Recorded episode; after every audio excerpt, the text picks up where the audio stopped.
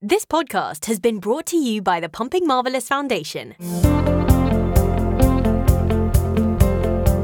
In our series of podcasts, talking to people about heart failure, we look beyond the cardiologist and delve into what makes people tick. What's their secret sauce? The elixir that drives people to overcome and conquer extreme situations. Heart failure and beyond. So, what's your name and where'd you come from? Uh, I'm Gav. I'm living in Darwen in Lancashire. Okay, um, because this is a global podcast platform, where's Lancashire? And what's Uh, what's something that, about Lancashire that maybe people wouldn't know? Uh, something about Lancashire that people wouldn't know. Um, we're famous for our hot pot, so which is uh, layers of potato and meat, uh, usually lamb meat. Uh, so Lancashire's in the northwest of England, so we like a lot of comfort food. We like to uh, make sure we keep uh, ourselves not hearty and warm because we get a lot of wet weather in the northwest of England. So we're not struggling with horse pipe bands here. No, we got lots of water, haven't we? Yeah. Mind you, in the area that you lived in, Darwen area, there was a there was a water problem, wasn't there, at the weekend or something? Or Yeah, they had a burst main, and I believe it was like five meters down or something. So it took out um, half of Blackburn with Darwen. So we've got two. So we've got two towns. We've got Darwen, which is like the moorland sort of town, and then we've got Blackburn, which is its bigger neighbour. But the two combined, but it's known as Blackburn with Darwen, not Blackburn and Darwen, because if you had um, Blackburn and Darwen, it would be known, if it was shortened, it would be known as a bad council. so, I mean, big in the Industrial Revolution, obviously in the 19th century, and um, uh, famous for its mills and uh, Blackburn and East Lancashire. I mean, I live in East Lancashire as well, so um, and we certainly get uh, that's probably uh, the mills were ro- located because of the Leeds Liverpool Carpet. Canal and the uh, yeah carpets um, and the moisture in the air. Yeah, definitely. damp. and they could, yeah, and the the cotton they could access the cotton uh, easy enough, and yeah, so a lot of mills, and a lot of them have been demolished now, but there's still one or two remnants sitting around. So we've got the massive Indian mill chimney in Darwen. It's a bit of a landmark apart from the other one, which is the Jubilee Tower, Darwen Tower. So, um, tell us about yourself when you were growing up um, at school, college, or whatever. Tell us about Gav then. Yeah, so I'm one of five children. So I was one of um, four boys. I was the fourth boy. Uh, and my uh, parents always wanted a girl. Um, so they carried on one step further and they managed to get a girl. Uh, I'm one of five G's. So we're all, we all, our, all our first names began with G. So we had Glyn, Gary, Guy, Gavin, and Gail. So it was, a, it was a bit confusing when mail arrived and it said G Redhead when we got a little bit older. And we even had a dog called Gus at one point. So, what what what were you like at school though? But you know, were you a rebel? Were you uh, were you um, compliant? What were you? Who were you? Um, I'm. I think I, I, I think I was fairly compliant because I, I, I think I've got this strong moral compass. I have a sense of right and wrong and justice, uh, and that's kind of part of my my growing up. My my mum and my dad were fairly strict. My mum was a nurse, and with having so many children, I think they had to rule the roost a little bit because we could be a bit chaotic. I had two older brothers um, that were a little bit more off the rail, shall we say. We had an, uh, my older brother, uh, oldest brother Glenn. He he was like me. He was quite compliant and, and did everything that was required. Um, I wasn't I wasn't so much of a rebel. Um, uh, and but I used to get blamed a lot. Uh, my sister used to trip me up and then bl- uh, uh, tell my dad that I'd kicked her, and I'd, I'd probably get punished for that. And uh, she was she was a bit of a naughty one as well. Did you uh, did you get did you get in trouble at school at all, or did you have any detentions, or or were you the one Um, that got caught? I don't. I don't think. I, I don't think I was too naughty. I think. I think I was. I was fairly good at school. Um, I'm not saying I didn't um, uh, nick off or wag off or whatever you want to say. I didn't. Uh, they had the odd day uh, where I decided I wouldn't go to school when I, there were lessons that I didn't like. Um, I was keen on. I quite like maths. Uh, I, I like anal- I'm quite analytical, so I like things that have got good structure to them. Um, I can be creative, uh, but I've had to develop that skill. I'm not got, I'm not as creative. I'm more analytical. So I, I see lots of facts and figures and um, things like that. So so maths was a, a, a, strong suit when I was at school, especially at primary school. I was one of these that if they put as fast as they could write um, questions on the chalkboard, I was answering them. Um, I, I, was one of these where they wrote a test on the board and they wrote the questions. If they wrote them on the chalkboard, I'd write them in, I'd write the answers down or shout them out. And get... Showing your age, chalkboard. I know, I know. Yeah, it's definitely it was one of those. Um, chalkboard, they, they were yeah. just bringing in um, white markers when I was. So I'm yeah. 52. So just bringing in white markers, but even now white markers, it's it's all the electronic boards and everything, isn't it? That's it. Yeah, it's all it's all electronic board where they can capture everything that's been written and things. Yeah, I'm 57, so so chalkboards were part of my my growing up, and not not for us actually. We didn't. We, we, I'm not as old as slates, um, but chalkboards. The teachers were definitely using chalkboards and throwing chalk just as at you if you, if you got out of hand. Um, and the, I, the second second person I've, in, I've I've interviewed in the last. Well, I've interviewed a lot of people, but the second person who has a chalk duster launched at them yeah, yeah, yeah. It's definitely was one of those things. It, I think it was part of your life, like rite of passage, wasn't it? So you have to have the chalkboard thrown at least one time. And I think if I was going to get in trouble, it was more because I, I'm. I'd say I'm quite quick-witted, so I can come up with a quip quite quickly. So uh, I'm one of these. I, I quite like um, to make people laugh. I was quite small. I, I, remember until I was about 16, I was under five foot. Um, and I'm six one now, so I was a late developer, shall we say?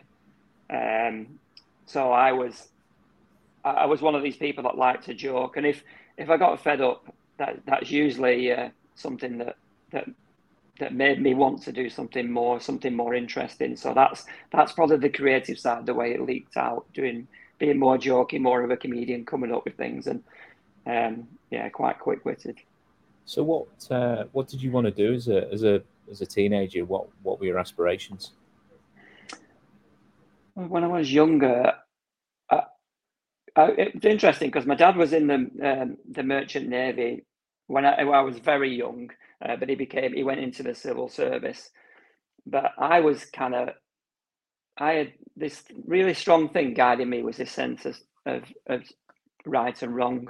So being a policeman or something along those lines was kind of where I was going. My mum was a nurse and she was kind of pushing me towards the medical side. You want to not interested in getting on the uh, the medical side. I do remember one day being dressed up as a as a doctor and, and um, turned up for one of these fancy dress things as, as a child and, and having sort of like a stethoscope around my neck, a doctor's coat on that trailed along the floor, and uh, a knife, fork, and spoon in my pocket. I don't know what that was about, but yeah.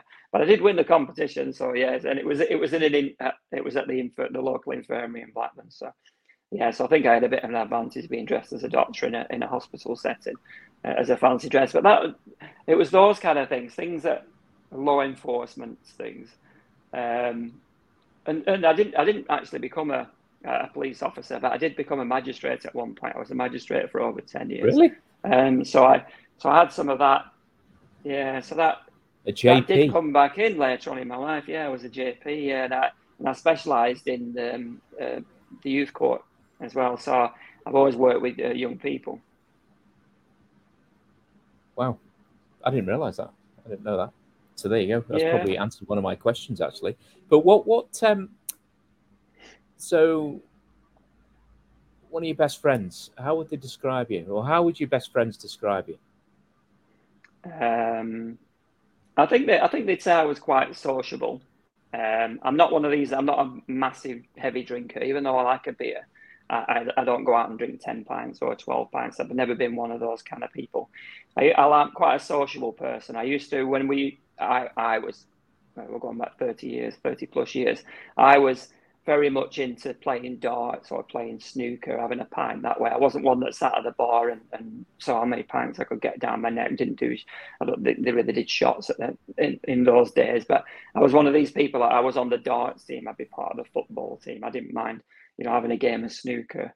So it was kind of the social side of drinking was more appealing to me than seeing whether I could get enough beer down my neck to, to watch it come back up in technical. Technicolor. Yeah. A Technicolor so, so, they used to call it. Oh. So if um, so, looking back on your life, is there anything that you'd like to change? Uh, oh, that's a challenge. Or done differently? Um, I mean, I'm quite happy with my lot. I, I, did, I did try to get into the navy at one point, and I did actually get in, and it took a long time because I've had a heart condition since I was born. Um, so I, I, battled to get into the navy, and I think that was just a. It was one of those things. Dad had the merchant navy background. My brother was in the navy. It, it just came around. Um, I'd done a few sort of they call them youth youth opportunity schemes those days. They were like a like a modern apprenticeship now would be like twelve. You did you did sort of nine or twelve months as a taster thing, and then if the company thought you were good enough, and I did one of those for the council. I left school on the Friday thinking I've got I've got a few weeks to look for a job, and my mum signed me up for a youth opportunity scheme on the Monday. Um, so I didn't actually get any time off. So I went working for the council, uh, and then I did some accountancy ones. I decided I wanted a change. I did. I wanted to do something different. I knew this wasn't for me, so I ended up battling to get in the navy. And it took me twelve months to get into the navy. And then once I got into the navy, I started doing the training. I got into week five, and it was the physical side of it was the challenge. That that was the challenge. They were doing all these long runs and everything, and I was just falling further and further behind. I was being literally dragged around uh, by my oppos and everything. So um, at that stage, I already knew um, uh, my wife, uh, I was engaged to her. So I was, I'd had a life outside the Navy, and a lot of young people that go into the Navy don't have any understanding of what it's like to have anything other than the Navy. And I, although I have a sense of right and wrong, I didn't like the controlling element of the Navy. The, the disciplinary side was too extreme for me. So combined with the physical side and that, I had I had an option. I had I had two days to make a decision. I either came out of the Navy that week or I had to do, uh, think it was three and a half years. Um, I had to do two year, a minimum two year contract and an 18 month notice period. So I had two days to make my mind up. So I, have just made the decision. Uh, came home, dad wasn't happy, um, brought shame on the family because I'd come out of the Navy and he'd, he'd made this big song and dance about me going, another son going into the Navy, looking forward to my passing out parade. But I just knew it wasn't for me. Um, so I came out of the Navy and then um, he wasn't keen on having me back home. So uh, I found, because I'd done accounts previously before I went in the Navy, I ended up going to um, a hotel, a four star hotel in the Lake District, the Old England on, on in Bowness on Windermere. And I had the best office view ever. My office window looked straight down Lake Windermere, so I could see the ferries coming in and out and all the people. Um, so I did that for around 12 months. So, in terms of the point that you were asking, in terms of regrets, it's one of those things is like what if what if i had stayed in you know it's it's it's not a regret but it's it's always that it's in the back of your mind wondering if i had stayed in the navy where would i be? Because i was being pushed for oh well you've got the potential to be an officer. They were trying everything to keep me in. Uh, and i just had to make a decision that i was i was coming out. So that's not a regret as much but i know as uh, what if kind of so you said you'd had your heart condition from from birth just congenital yeah. How much has that affected you, or has it, or has it not? Um, when I was at school, I couldn't do a lot of distance. I think anything, anything like I could do a hundred meter sprint, and I was quite good, quite fast, and I was always quite lean. Um, but if I, if they were doing cross country running, that would cripple me. So I couldn't I couldn't do cross country running. So I, I tended to hook up with one or two people that weren't that keen on doing cross country either. And one of them, when we did cross country runs, we used to run round the backs of houses up sort of towards Darwen Tower. Uh, and one of them lived on that route. So what we were able to do was to hide in his back garden until they all started coming back the other way. And then um, we, we wouldn't have to do the full route. And then we'd run back in with the rest, still still towards the tail end. Um, it worked about three or four times until there was a time when one of the teachers decided they would go to the end point and check everybody in and everybody out at, at the turning point. So we got caught out that time and we got punished for that. That's funny. I, I did exactly the same. Uh, and there was a bush, this big bush that sort of like was on the on the cusp of the big circle. So you used to run at probably about two k, three k, and then you used to take a right uh, and then go around this big circle and come back. But at that point, where the two paths met uh, was yeah. this bush, and we used to hide in this bush every year. I got away with it, unbelievably. Yeah, I think Perfect. I think I used to wait until the very end, so uh, the yeah. um, PE's uh, PE guys' expectations as I was I was no good anyway. So um, yeah, yeah. If I turned up in the middle or at the start, then it would have been different. Yeah, I remember having hospital appointments all over the northwest. I, I used to go to Liverpool, or Blackpool. I don't know what it was about children's cardiology. It sort of like moved around. I went to Myrtle Street in, in, in Liverpool, um, let's say Blackpool. And it, was, it used to, a lot of it was monitoring. I, I never really had any major interventions. There was one point where they looked at open heart surgery. I think I was about early teens, and I was having a period where I was falling asleep eating my meals, and I was really struggling. Um, and they and they took me in, and, and I do remember him putting a camera in through my groin, um, and and I think they were taking X-rays. They were taking X-rays above my head. I just remember a certain amount of heat. I don't know what it was, whether it was the X-ray I was feeling, but I just remember this heat every time they said they were taking pictures or um, live, live X-rays, etc. But um, yeah, so that wasn't that wasn't pleasant, but it didn't it didn't massively affect me. It I think I don't know if you if you remember Nick, uh, whether it was something that you know, but um, you used to be able to get something called a green card when you were looking for jobs.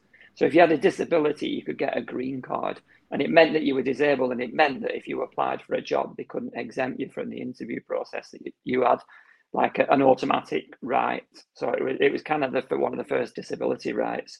You got this green card, and it was like an employment thing that you you had to be interviewed.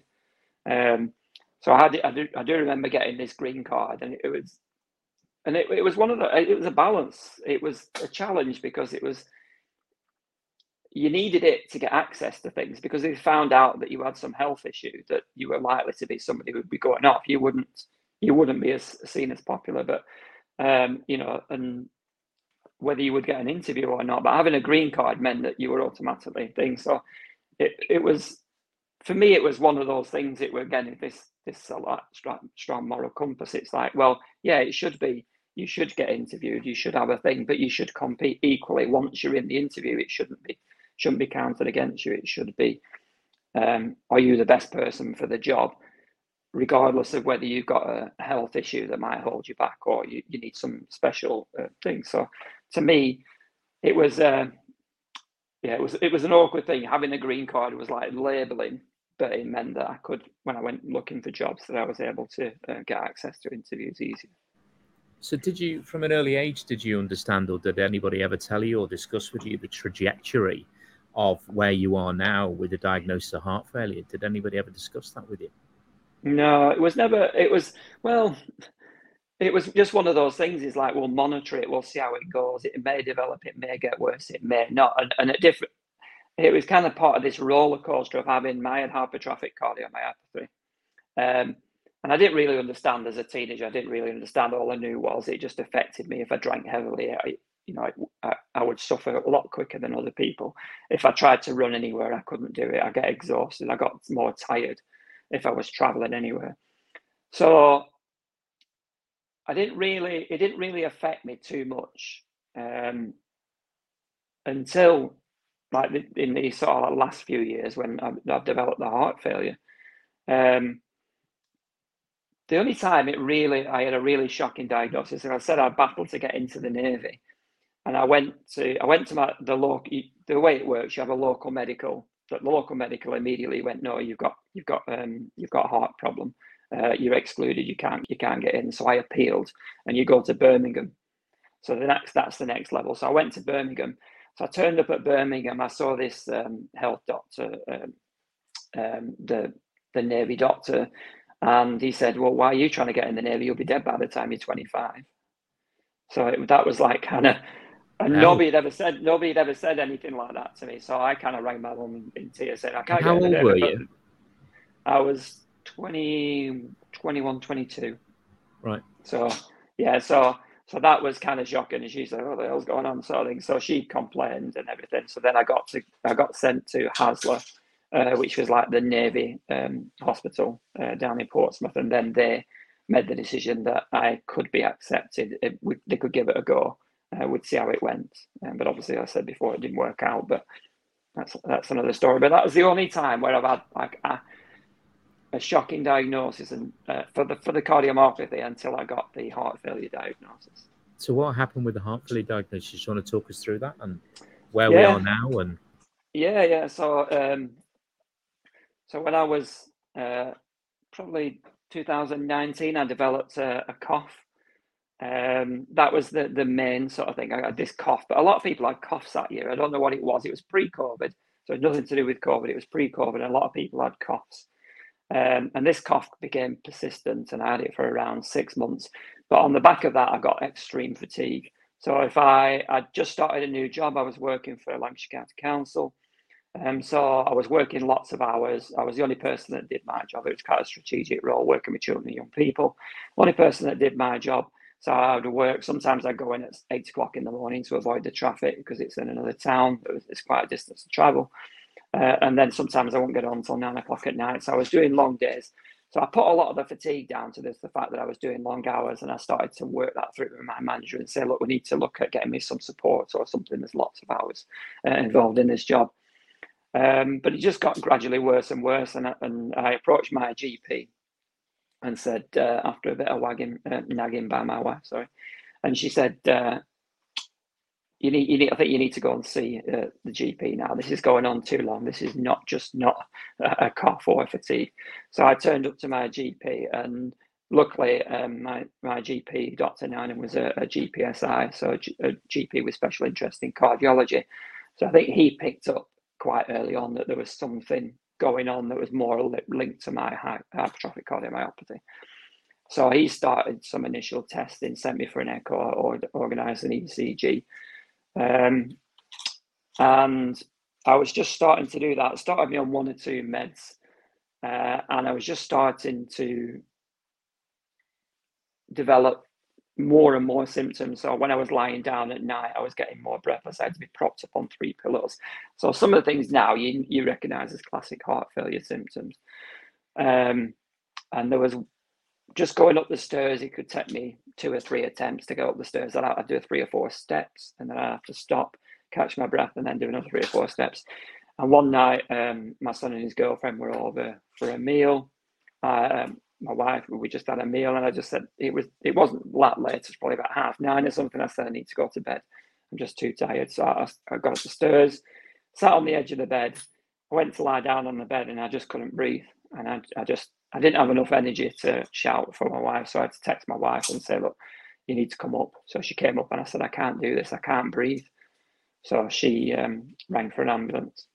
Um, so an ambulance came, checked me over, um, and they were uh, not sure, don't know, should we take you in? Should, do you want to go in? Do you want to not? And I said, yeah, I need to go in. I can't do this. I can't. I was coughing up. I was, I was choking on phlegm. Um, so we need to go in. So I went in, uh, ended up in A and E. Not quite as busy as it is these days, but when I was in accident and emergency, um, a cardiologist came to see me.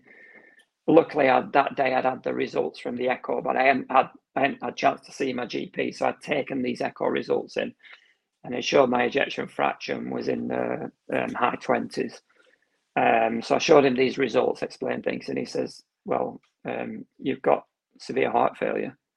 You know that, don't you?" And, and I kind of we I'd started having that conversation with my GP, but it hadn't formally been diagnosed. So he was the first. That cardiologist was the first person to diagnose. So he said to me, um, "Well, you can be under our, you can be under cardiology here if you want in Blackburn, where where you live, or I was already under Manchester um, for my hypertrophic cardiomyopathy. I had an ICD put in, um, so I was under Manchester. I said, "Well, Manchester Heart Centre is a specialist uh, um, specialist place. I'd rather go to Manchester." So he said, "That's fine, but when you go there, you need to talk about having a heart transplant." And I was like, "Oh, sorry." And he said, Yeah, you need to talk start talking about having a heart transplant. You need a heart transplant. So I said, I've got other patients I need to go and see now. So he said, Okay, have you got any questions? And I was like, uh, I'm not, yeah, I'm not, yes. And, and wow. we, did, we just didn't know what to say. My wife ran out of the room in tears.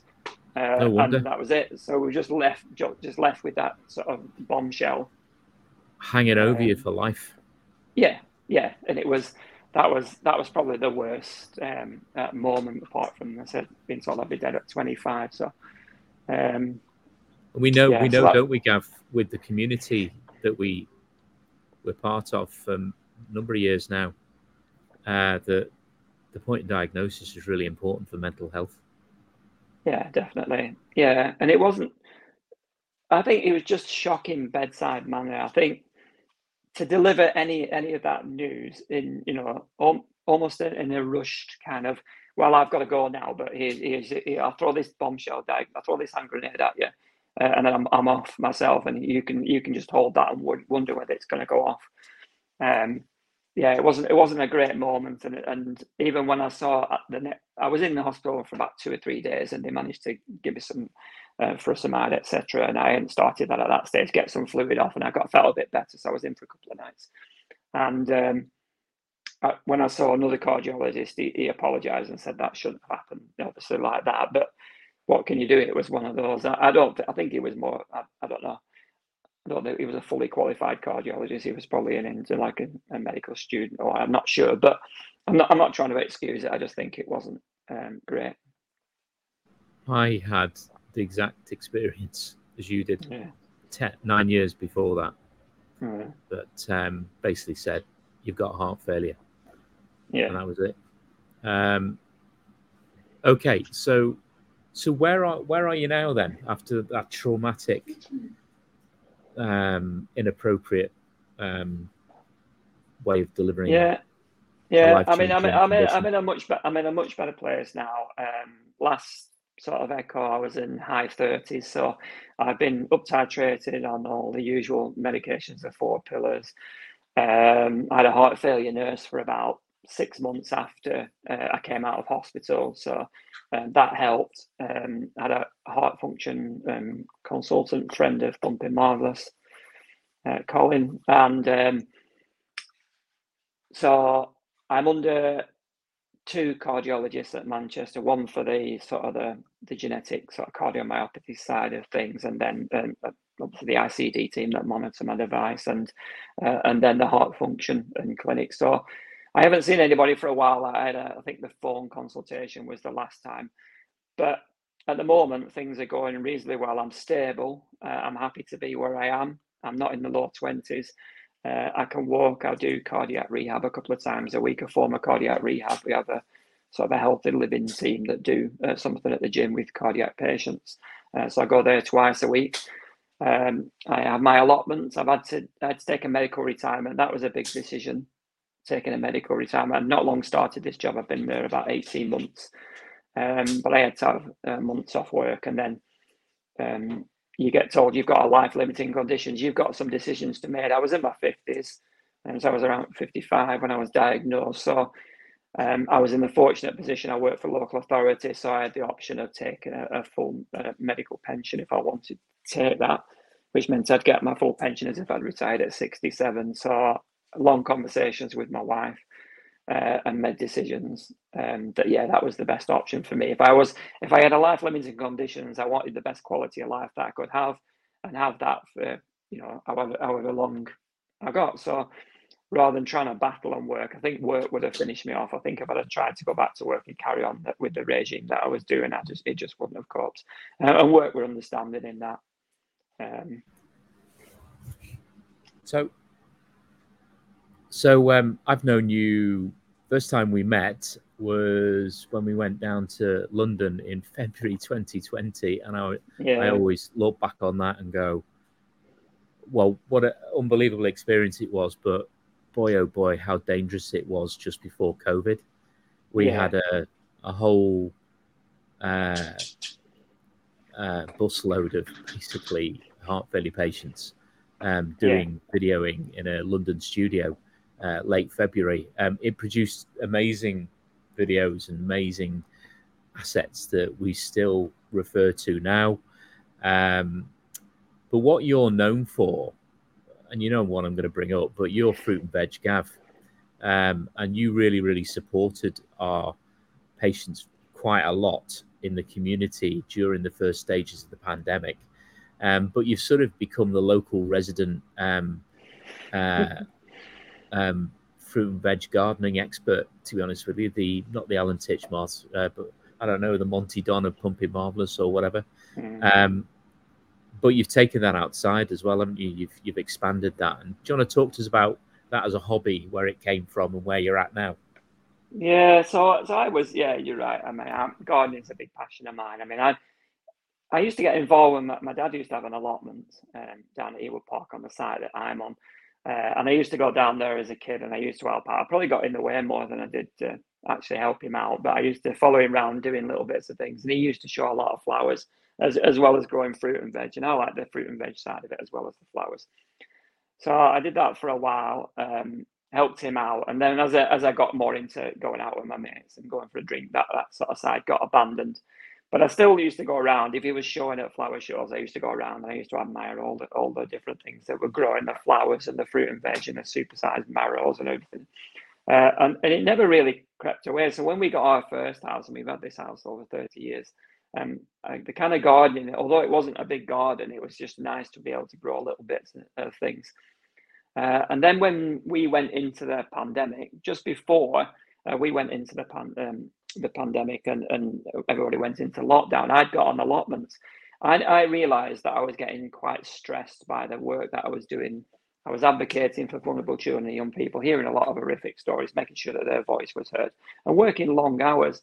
And I needed something else to distract me. And I, and I, I came back, fell back on this passion of gardening. So I got on allotments, had a word, I wife had um, worked with the allotment society, had a word and said, yeah, we've got one or two that are coming up. So I got on allotment. So just before I got diagnosed, I was I was working hard, but I was also going down to this allotment. It was it was a, a so mess. They're like, very, gold dust, aren't they? Yeah, yeah, very, very. It was very, very weedy and everything, and, and difficult to get hold of. But I managed to get hold of one. So I'd been working on that. So while other people were sort of locking up their allotments for the for, for winter and not doing very much. I was down there turning it over, getting things, getting the weeds out, and getting it all ready for for the new season. I had quite a lot of work to do. So when we went into, uh, or it was likely we were going into lockdown. Um, I quickly took up part of the lawn at the back of the house and put two raised beds in. Uh, with the thought that I've got a little greenhouse and I've got a couple of uh, raised beds, I can carry on growing some fruit and veg. If I can't get down to the allotments, and, and true, we went into lockdown and we we were part of the group that were um, protected. We needed to be um, kept away from the general population. So our house and our back garden became like my sort of like my grow, growing space, and I had to rely on getting people, friends and family, to bring things in. So when it when we started talking about doing the um, the webcast and, and chatting with people and, and the idea of the book club and the thing, and then gardening came along, and you asked me could I get involved in the gardening it, it, was a natural thing for me to do. Is yeah, I'm quite happy to. I can I can demonstrate what little bits I can in my back garden. I'm not I'm not a Monty Don. I haven't got a, a massive you know four acre site where and a team behind me that can pull out all the pots when they need to and the end of the plants. But I'm quite happy to show people how to plant a few seeds, do your pumpkins, do your sunflowers. Here's what I can grow in my back garden and that. And it was quite enjoyable because again it brought that. I'm a social person, and it brought that social capacity back. It, it, gave me an opportunity to chat with other people, get involved, and, and I love you know working with everybody, Kate and Gary, um, and Sarah and everybody. It, it, was an opportunity to share a little bit of knowledge, share a bit of passion, uh, and, and, do something more interesting and, and reconnect with the world, if you will. You got you got us all gardening. I mean, I still I pulled up some potatoes. Uh, you know, um, I I'm an avid chili and pepper um, capsicum type sort of pepper grower, uh, which I never touched before. And uh, I tried to do too much the first year. And yeah. uh, if you remember, the butt of the jokes was courgettes. I, had, I, had, more courgettes than Tesco down the road. Um, yeah. But I am I'm dealt with courgettes yet. But um, um, so you, you're this avid gardener. Uh, I will, and you offer great advice on the group. I know you put a little little caveat at the bottom say don't blame me for anything that goes wrong. Um yeah. you yeah. you know you've got you've got um and you know delve into a little bit of you. I can you talk us through when you when the london when when rich one of our patient educators was running who's actually done a podcast um, was running the london marathon. We had virtual london marathon places. And um, uh, and we we uh, as a team um, walked around the guild wheel, and I didn't I didn't make it. I my feet were absolutely mm. red hot, um, but you did, and I remember seeing you doing the very, very last stretch to the office. Um, do you want to talk about that to us? Because I think that that's very much you. Yeah. Again, again, it, uh, it, for me, it's all about giving back. It's I've had some amazing opportunities in my life, and it's it's an opportunity I'm I'm always wanted to help other people.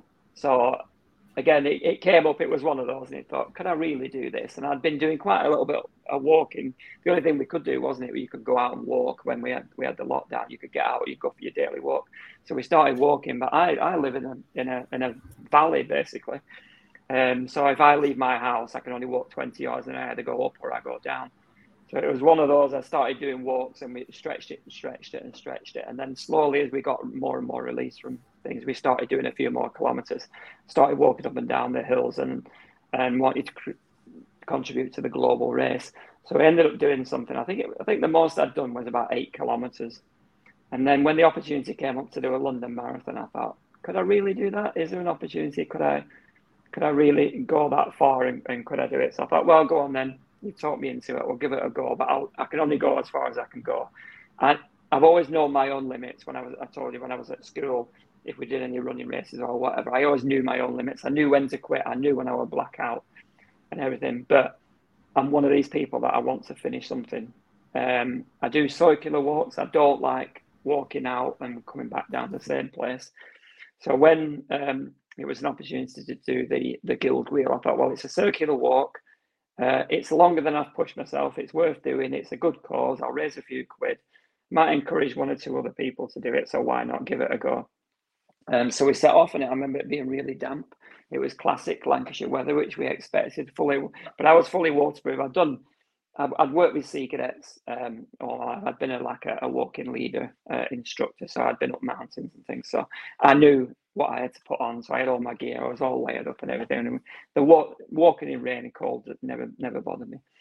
Um, the thing that I found the trickiest was when we got to Preston Docks. Um, and this is one of those moments. It's I told you I don't like repeating the same thing, and and the guild wheel wasn't long enough to do the full distance for the marathon, so we had to do three laps of Preston Docks, and that nearly crippled me not physically but psychologically because it was repeating the one thing that I don't like when I'm doing it. And I think the other challenge for me was um, walking in a group. You you've you've got to you've got to walk at the pace of the you know the slowest person, uh, and that's a challenge. If if you're somebody that knows you've got a limited amount of capacity, which I now have, I know I've got a limit. I've got limits that I can do. Then I know I'm fresh in in the early stages. I've got it when I when I've got the energy, I've got to use it. I've got to go with it, and then when I haven't, that's it. I've got to stop. So having to keep taking rests, it, it was like it was like starting and stopping, starting and stopping, and then and then psychologically going around the the the, the Preston docks. Um, that that was a real challenge. Um, I remember we came away from Preston docks and we had quite a, a big uphill stretch, and that was quite tough. Um, I think we were about halfway there. We we were just gone over halfway. Uh, but we kept going. I mean, people get going. I mean, we had um, Rajiv who, who had it. He was walking. I can't remember what he had an injury anyway, didn't he? Have some kind of he had a broken torn, foot, didn't he, or something? Yeah, something like he's torn his ligaments or something was thinking, and he was still limping along. And I thought, well, if this guy can do it on that, and I'm I'm not injured, I'm I'm just like breathless or whatever, I can do it. I can keep going. So I just I just kept going, but I, we came. I think it was probably about 24 miles. I think we got to about 24 miles and I'd gone at that stage. I, I just, I just remember thinking, well, I don't remember a lot actually. At the time, I was kind of, I wasn't. It was almost like an out of body moment. I was just walking.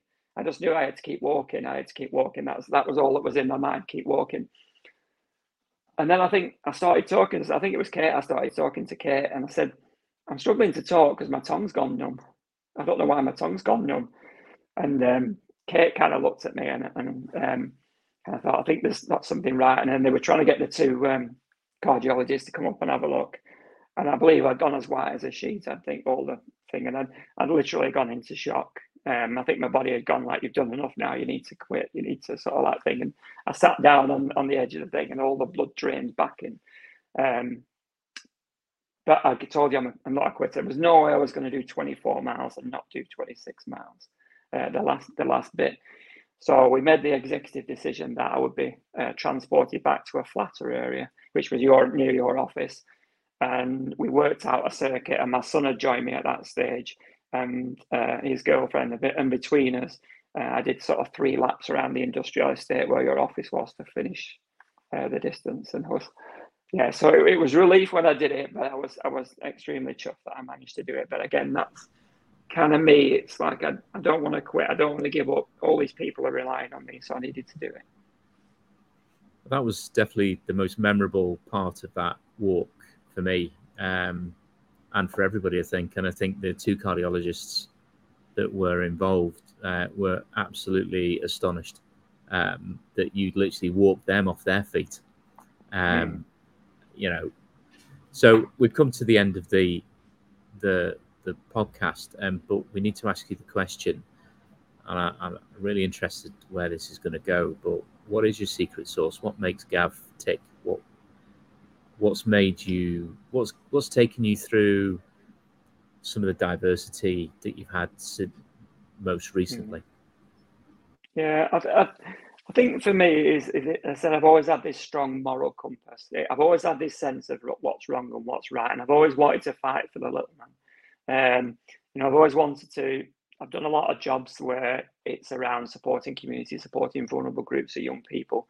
Um, so working with children in care, working with children that have got Asperger's, etc., working with children with disabilities, doing youth work, so going supporting the people that haven't got a lot of money, making sure we can get you know buying equipment, make sure we've got everything that we can.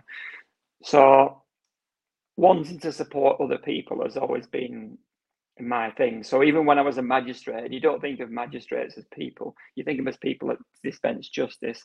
But I always thought about it, it was about dispensing fair justice. It was about when we had you when you sit as a bench of, of magistrates, there's three magistrates on there.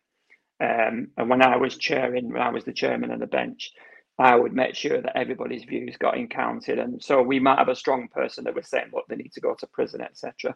But then I wanted to make sure that we always got all the information out, that we, we took everything on board that was things. So dispensing fair justice uh, was always a, a key passion of mine. So when I see people maybe that have had a similar story to me with heart failure, when people um, don't feel like they're getting a, a, fair deal from cardiologists or heart failure nurses or other people or services are accessing them. I'm one of these people that wants to use my story to say, well, actually, I, I had a similar situation, but I've come through that now. I want to I want to make sure that cardiologists and other people listen to some of the things that can go wrong and change their practice so that everybody gets a, a, a fair uh, health journey. Really, that that's all. There's, there's we know there's not a, a, massive amount of money. There's not a massive pot of things. You know, the NHS is on its knees. There's not there's not a, the same services that there were when I was a child, but it's about making sure that everybody gets fair access to whatever there is. So making sure that we use that wisely and fairly and, and justly for everybody. And some of the changes that we can make that need to be made don't cost any money. No, no, no, you're right. And and some of the the, the new way, the new ways of working. Uh, and sometimes it's about explaining to patients why things are done the way they are. They don't at the time they don't, they don't seem fair. They don't seem thing, but it's a new way of working. It might be the only way that we can we can get it for now, but it's better than having nothing. So if I can use some of my secret sauce, if you will, some of my passion, my commitment, my desire to improve things for other people, then that's what I'll do. I'll I'll use whatever I've got, my secret sauce, to uh, improve things for other people. Well, it's been, you know, a fantastic conversation that we've had. Um, I've learned a lot more about you than I didn't know. Um, I, you know, I, you, you as a person, you've got so much to offer. Uh, I know that, um, and in many different ways, and I, I sort of follow follow what you're doing anyway. And um, and you're a great patient educator for the charity, uh, and you add you've added massive value and you've helped a lot of people. um, in many different ways, um, uh, as is Pumping Marvellous, which is about helping people to live better. It may not be great, but to give you a little bit of impetus and live better with heart failure. And and you know, I think your example of you know finding something that you really want to do, um, you know, and, and really go for your passion and don't give up. And you know that that's you are you are you are tougher than maybe people think you are. Um, so I, I, very much appreciate the the conversation. Thank you very much for all your help. I know it will continue. Um, and uh, thank you very much, Gav. Appreciate it. Yeah, cheers, Nick, and thanks for starting the charity to allow me the opportunity to, to yeah. talk. This doesn't happen by magic. So if you like what you hear, please donate to support our cause. Visit Just Giving and search for the Pumping Marvellous Foundation. Every penny counts. Heart failure and beyond.